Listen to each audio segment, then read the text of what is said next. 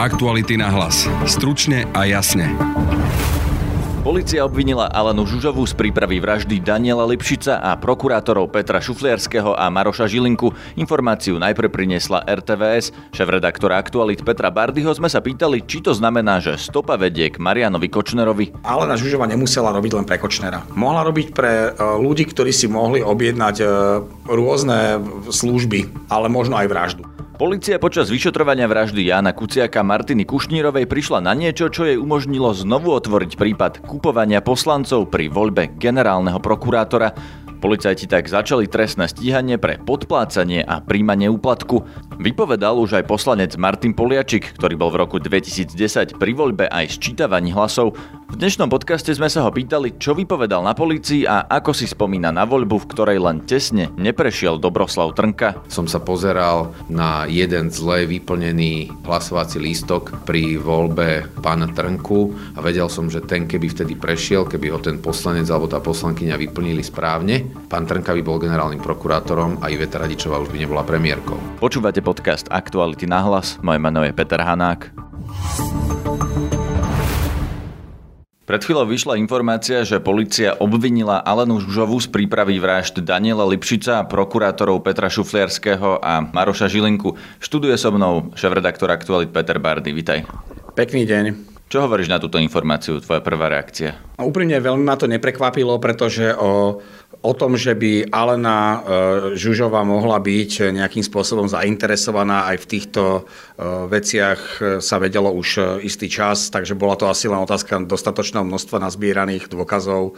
Nie je to pre mňa prekvapenie. Vieme, prečo chcela skupina okolo Aleny Žužovej zabiť Daniela Lipšica a prokurátorov? Je to len domnienka. E, v podstate niekedy na jeseň v roku 2017, keď e, v septembri telefonoval Kočner Janovi Kuciakovi a tvrdil mu do telefónu, že, že vie, že je ukolovaný a že vie od koho, tak zhruba v tom čase teoreticky sa mohlo stať to, že Kočner mohol, alebo ľudia okolo Kočnera mohli vyhodnotiť, že tými ľuďmi, ktorí môžu briefovať Kuciaka, sú Daniel Lipšic a prokurátor Žilinka. Tak Lipšic mal hlavne s Kočnerom dlhodobo zlý vzťah a prokurátor Žilinka bol človek, alebo je človek, ktorý riešil Kočnerové kauzy. Takže podľa môjho názoru to mohol byť e, dôvod, prečo sa mohlo rozhodnúť o tom, že, že spolu s Kuciakom mali zavraždiť aj, aj Lipšica so Žilinkom. Ale to hovorím za predpokladu, ak sa dokáže, že že tým človekom, ktorý si objednal vraždu Jana Kuciaka, bol e, Mar- e, Marian Kočner. No a neskôr zistili podľa všetkého počas sledovaní, a to je opäť moja domnienka, že e, Lipšic so Žilinkom Kuciaka nebrifujú a tak rozhodnutie nejakým spôsobom padlo. Aj keď sa hovorí, že v podstate Žilinkovi zachránilo život to, že, že z nejakého dôvodu sa rozhodli ho nezavraždiť, ktorý ja presne nepoznám. Čo sa týka prokurátora Šufliarského, opäť domnienka, myslím si, že, že prokurátor Šufliarský mohol byť byť jeden z ľudí, na ktorých sa mohol Kočner, e, alebo Kočner spoliehať, keď bol už väzobne stíhaný e, za zmenkovú kauzu. A, alebo tak sa možno rozhodlo, že sa e, šuflia, prokurátor Šufliarského zbavia, lebo nechcel asi pomáhať alebo niečo podobné. A to sú len moje domnienky, môže to byť všetko úplne inak. Boli títo ľudia pre Kočnera nebezpeční aj bez Jana Kuciaka? Bez toho, čo on písal, že napríklad boli na prokuratúre, mohli trestne stíhať Kočnera, ak by chceli. Boli títo ľudia pre neho takýmto nebezpečenstvom? Neviem. Viem povedať to, že podľa, všet, podľa mňa je Mároš Žilinka dostatočne e, rešpektovaný a dostatočne nezávislý prokurátor na to, aby mohol v prípade, že bude mať dostatok dôkazov, byť veľmi nepríjemným až nebezpečným pre rôznych ľudí z organizovaného zločinu alebo rôznych ľudí, ktorí páchajú trestnú činnosť. Daniel Lipšic bol e, ako politik bol do istej miery nebezpečným pre, pre e, ešte z čias, keď, keď sa riešila kauza prevodov v Privatbanke. Neviem odhadnúť, že do akej miery bola prípadná Lipšicová nebezpečnosť voči Kočnerovi aktuálno v 2017. Ale to sa stále bavíme o tom, že, že za tým by mal stať Kočner. Hej. Ja naozaj netuším, či za ten Kočner stál. Ale myslím si, že z týchto dvoch bol pre Kočnera asi nebezpečnejší prokurátor Žilinka. No a čo sa týka prokurátora Šufliarského, tam je známe vlastne to množstvo sms ktoré si medzi sebou Kočner so Šufliarským vymenili. A pokiaľ Šufliarsky nebol pre Kočnera priamo nebezpečný z titulu funkcie prvého námestníka na prokuratúre, tak e, to mohla byť e, z Kočnerovej strany, ak to teda bol Kočner, mohla to byť snaha pomstiť sa za to, že mu nepomáhajú. Ak tam hovoríme o Alene Žužovej, to hovoríme v zásade o Kočnerovi? Najbližšie zatiaľ zo známych ľudí, ktorí sa v, v kauze e, vražda Jana Kuciaka a Martiny Kušnírovej, respektíve udalosti, ktoré po nej nasledovali a ktoré sa pri nej nejakým spôsobom že objavili, e, zatiaľ sa najbližšie javí Marian Kočner. Áno. Ale je celkom možné, dokonca som tam presvedčený, že, že môžu sa objaviť kauzy a už sa aj objavili kauzy, ktoré, ktoré môžu byť časom prisúdené um, Alene Žužovej ako, ako organizátorke alebo ako človeku, ktorý na nich pracoval,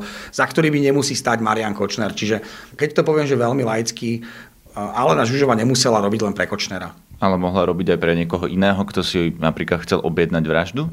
Mohla robiť pre e, ľudí, ktorí si mohli objednať e, rôzne služby, hej, ale možno aj vraždu, áno. To bol šéf-redaktor Aktualit Peter Bardy.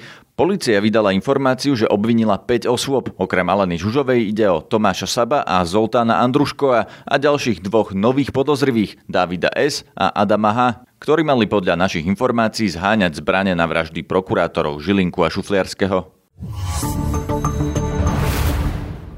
Polícia opäť začala trestné stíhanie vo veci podplácania poslancov pri voľbe generálneho prokurátora v roku 2010, keď len tesne o jeden hlas neprešiel Dobroslav Trnka. V rámci vyšetrovania vraždy Jana Kuciaka a Martiny Kušnírovej totiž policajti prehľadali trezor a telefón Mariana Kočnera a podľa denníka N našli nahrávku rozhovoru Kočnera s Trnkom, ktorá sa má týkať aj údajného kupovania poslancov pri tejto voľbe. Polícia v tejto veci teraz obnovila trestné stíhanie. Včera o tom ako prvá informovala televízia Joj. Vypovedať bol už aj poslanec Martin Poliačik, ktorý je dnes členom PS, no vtedy bol poslancom za koaličnú SAS. Predčerom v podstate sa mi ozval pán vyšetrovateľ z Košickej NAKY s tým, že v súvislosti s vyšetrovaním vraždy Jana Kuciaka a Martiny Kušnírovej boli zistené dostatočne silné Eh, okolnosti alebo dostatočne vážne eh, okolnosti na to, aby nielen, že sa znovu vrátili k eh, kedysi uzavretému prípadu podozrenia z kupovania poslancov a možnej korupcie pri voľbe generálneho prokurátora v roku 2010, ale že to dokonca stačí na to, aby obnovili trestné stíhanie. To znamená, že je začaté trestné stíhanie na neznámeho páchateľa vo veci možnej korupcie alebo, alebo podplácania poslancov pri voľbe generálneho prokurátora v roku 2010. A prečo volali práve vás? Ja som bol v, počas vlády e, Ivety Radičovej skrutátorom, to znamená e, overovateľom Národnej rady, jedným z overovateľov Národnej rady a, a tým pádom som bol blízko toho procesu voľby generálneho prokurátora, čo sa týka tej technickej stránky vlastne, že v tom, bol som jedným z tých ľudí, ktorí boli v priestore, kde sa odozdávali tie hlasovacie lístky. Pripomeňme si, ktorá presne voľba to bola, lebo tých volieb tam bolo viac, boli opakované. To bola ktorá voľba? Bol niekto zvolený? Uh, nie, to, toto vyšetrovanie podľa toho, čo som videl, podľa spôsobu, akým mi boli kladené otázky, sa týka vlastne celého procesu úplne od začiatku, od, e, od hľadania kandidátov, uh, cez to kolo voľby, kde bola ešte pani Mišiková, potom cez voľby, kde boli e, pán Čentež, pán Trnka až po vlastne e, samotné zvolenie pána Čenteša a ne, nevymenovanie e, pánom prezidentom Gašparovičom. Takže e, otázky, ktoré som dostal včera počas toho trojhodinového výsluchu sa týkali všetkých kôl. Rozumiem, ale teda rozprávame sa o tej voľbe, kde figuroval Dobroslav Trnka, mm-hmm. lebo tam bolo podozrenie z kupovania poslancov, ak to mu správne rozumiem. A keď to policia vyšetrovala prvýkrát, tak to uzavrela s tým, že sa vlastne nič nestalo. Mm-hmm. Ako vieme, že majú nové dôkazy? Toto neviem, že odkiaľ ich majú, len sa domnievam, že to súvisí s e, pánom Kočnerom. To, že e, on mal extrémne blízky vzťah s Dobroslavom Trnkom je, je verejne známa vec, e, že sa aktívne zaujímal o to, akým spôsobom prebieha voľba generálneho prokurátora je tiež pomerne známa vec, takže Predpokladám, že to boli hlavne zdroje blízke jeho telefónu a trezoru, eh, na základe ktorých by bolo možné sa domnievať, že došlo k nejakej korupcii vo veci eh, výberu a potom aj voľby generálneho prokurátora. Na ktorých konkrétnych poslaneckých kolegov sa vás policia pýtala na tom výsluchu? Majú podozrenie voči niekomu konkrétnemu, že bol kúpený, že mu niekto zaplatil za to, že volil Dobroslava Trnku?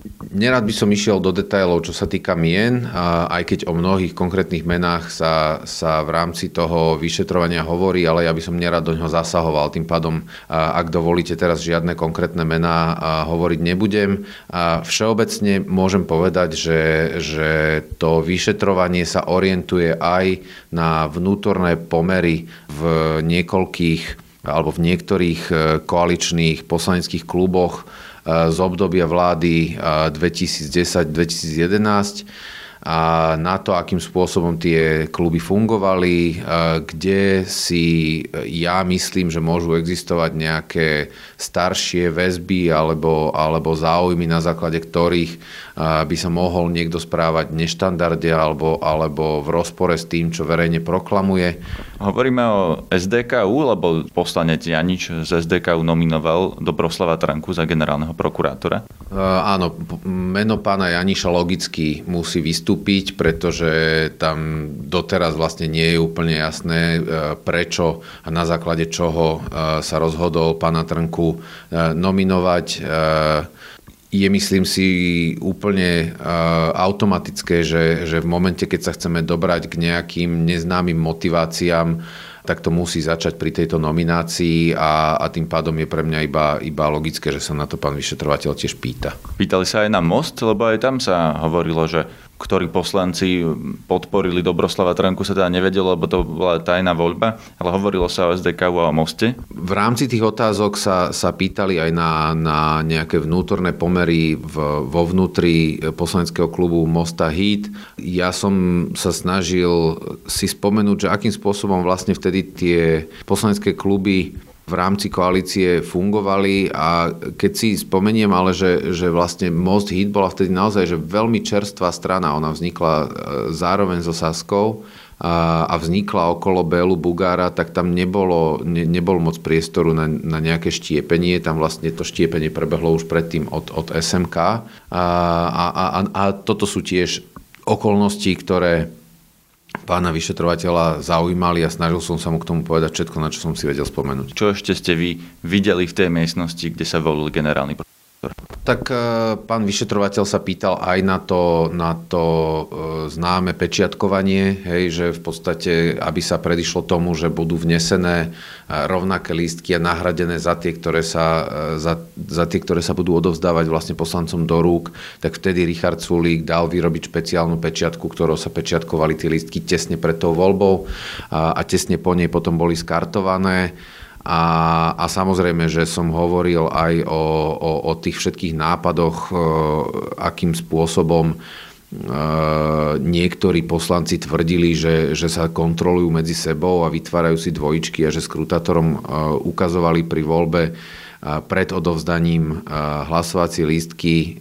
Ja som povedal, že technicky na, na niektoré typy týchto kontrol bol na to priestor v tej miestnosti, lebo nič z toho sa nedá vlastne odkontrolovať. E, my nevieme zabezpečiť, že, že napríklad e, za tú plentu žiadny iný poslanec nevidí a pri odchode alebo pri príchode do tej plenty.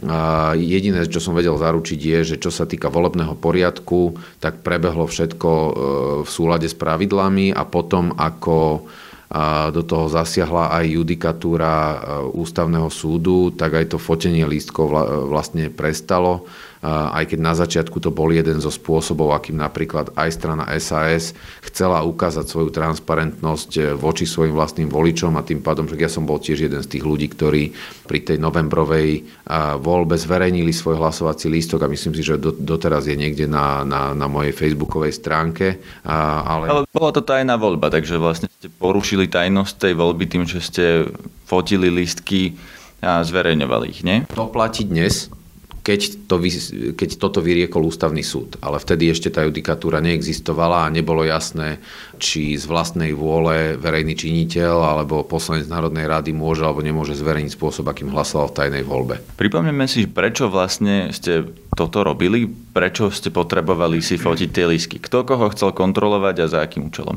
Tam sú dve vrstvy. Tá prvá vrstva bola to, čo som teraz povedal, že my sme sa snažili o maximálnu transparentnosť voči svojim vlastným voličom. Ale aby vaši voliči videli, že ste volili Čentéša a nie Trnku? Aby naši voči, voliči videli, čo sme urobili. Hej. Pre mňa záleží e, na tom, aby, aby volič, ktorý mi dá do ruky mandát, videl, čo som spravil aj v tajnej voľbe. Až kým ústavný súd nepovedal, že to nie je v poriadku a potom sme sa riadili tým, čo povedal ústavný súd. Tá druhá vrstva vznikla a na základe zrejme, a do tohto ja pravdu povediať som nevidel, ale, ale domnievam sa, že existovali silné indície, na základe ktorých napríklad pani e, vtedajšia premiérka Radičová povedala, že ak bude zvolený e, za generálneho prokurátora e, Dobroslav Trnka, tak odstúpi zo svojej pozície. Predpokladám, že podobné indície mohli mať aj iní ústavní činiteľia, napríklad e, Richard Sulik, vtedajší, e, vtedajší predseda parlamentu a na základe toho sa snažili koaličné strany o, o, o nejaký typ kontroly svojich vlastných poslancov. Podľa mňa to bolo nie úplne šťastné a čím z väčšej diálky v čase sa na to pozerám, tým za nešťastnejšie to považujem, ale, ale tiež som bol súčasťou toho procesu. A jednoducho boli obrovské podozrenia, že, že, ktoré sa potvrdili nakoniec, že nie všetci poslanci koalície budú hlasovať spôsobov, na ktorom sa koalícia dohodla a ja nemám nič proti tomu, keď, keď niekto sa rozhodne, že proste bude hlasovať inak, ale vadí mi, keď je to to, keď, keď proste celá koalícia sa postaví ako jeden muž a povie, že ideme robiť A a potom sa nájde 6 alebo 7 ľudí, ktorí urobia B. Áno, a tam ide presne o to, že či toto boli tí ľudia, o ktorých, ktorých teraz policia vyšetruje, že mohli byť kúpení alebo podplatení, aby volili Dobroslava Trnku.